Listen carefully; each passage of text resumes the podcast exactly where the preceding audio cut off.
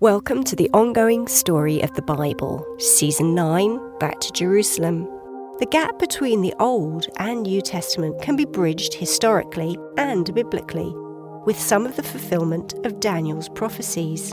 For purposes of continuity, the following Bible episodes draw from the book of Daniel and from history as well as the books of Maccabees. They show the transition of empires in the region from Babylonian to Persian to Greek to Roman.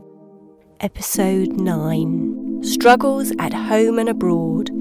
The Jews now have a new priestly dynasty, the Hasmonean dynasty, unconnected to the Levite priests. Meanwhile, under Greek rule, two political factions are growing within Jewish culture. Pharisees, meaning separate, seek to avoid external influences and adhere strictly to God's law, God's teaching, while the Sadducees take their name from the high priest Zadok and adopt Greek thought. Under John Hyrcanus Hasmonean's rule, Israel gains land. He restores teaching of God's law and opens trade routes into North Africa. But unlike Israel's former leaders, John forces those conquered to adopt their Jewish faith. Among the converts are people from the region of Edom. The Sadducees tell John Hyrcanus that the Sanhedrin will not allow his family to inherit the kingdom.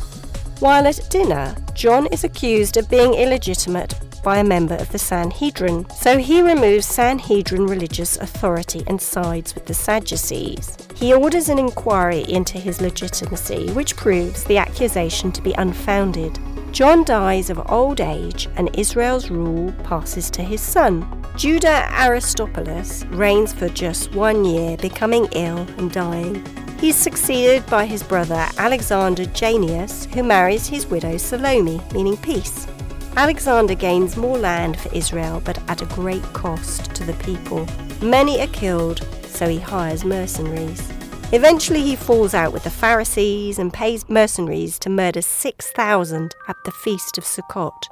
His barbarism includes mass crucifixion, but for the last 10 years of his reign, he is more peaceful.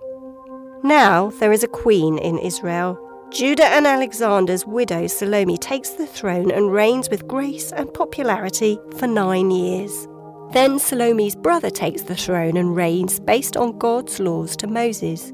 On his death, his nephews Aristobulus II and Hyrcanus II, sons of Alexander Jannaeus, battle for the throne, Aristobulus II allies with the Sadducees, while Hyrcanus II allies with the Pharisees. Aristobulus wins and replays many of the moves of his father's reign. But Hyrcanus acts on advice from his Edomite advisor Antipater and attacks his brother in Jerusalem.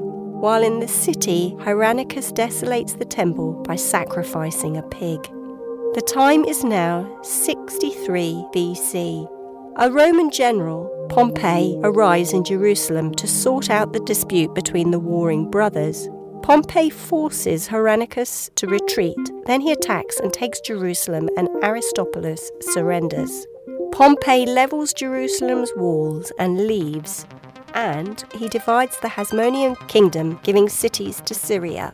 Hyrcanus is made high priest, while Antipater is made Roman legate and holds most of the power. Aristobulus is taken captive to Rome, but Caesar supports the Jewish king in an attack on Pompey. Aristobulus is poisoned by Pompey's spies with the help of Antipater. It is now 37 BC. The Hasmonean rule ends. Eventually, after just over 100 years of independence, Judah becomes a client state of the new Roman Empire. Pompey is forced to flee Egypt, and Julius Caesar acts favourably towards the Jews. But within a few years, Caesar is murdered by members of the royal Senate, and again Israel's fate changes. Nine Hasmonean leaders are recognized by the Roman state, yet they begin infighting. Herod the Great is appointed governor of Judea and secures his reign by marrying into the Hasmonean family.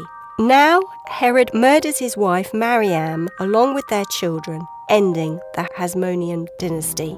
This part of history and part of the story is the fulfillment of prophecies made in the book of Daniel Additional history has been taken from the books of Maccabees and from historical records. The Bible story is played across time. God's character and people's characters are revealed as the story unfolds.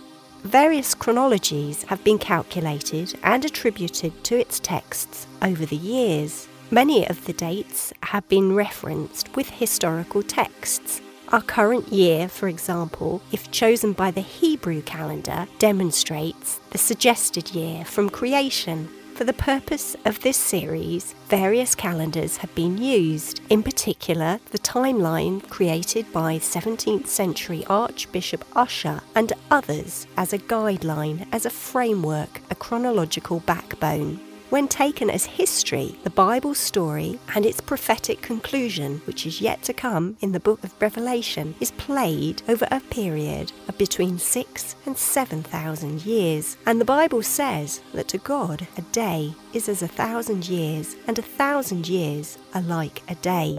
By viewing the Bible story as history and taking a Bible worldview, you can see that we are in the final pages of the prophetic words written in the ongoing Bible story. Listen in for the next instalment of the ongoing Bible story. These podcasts, called Full Circle, are based on the author's best knowledge at the time of production. They have been created from the Bible texts, commentaries, and historical studies. The Bible is God's living word, and its story and learning is unfolding and ongoing. Thanks to Bible translators, some of whom gave their lives to give us its words, you can delve into its pages and start your own journey of discovery today.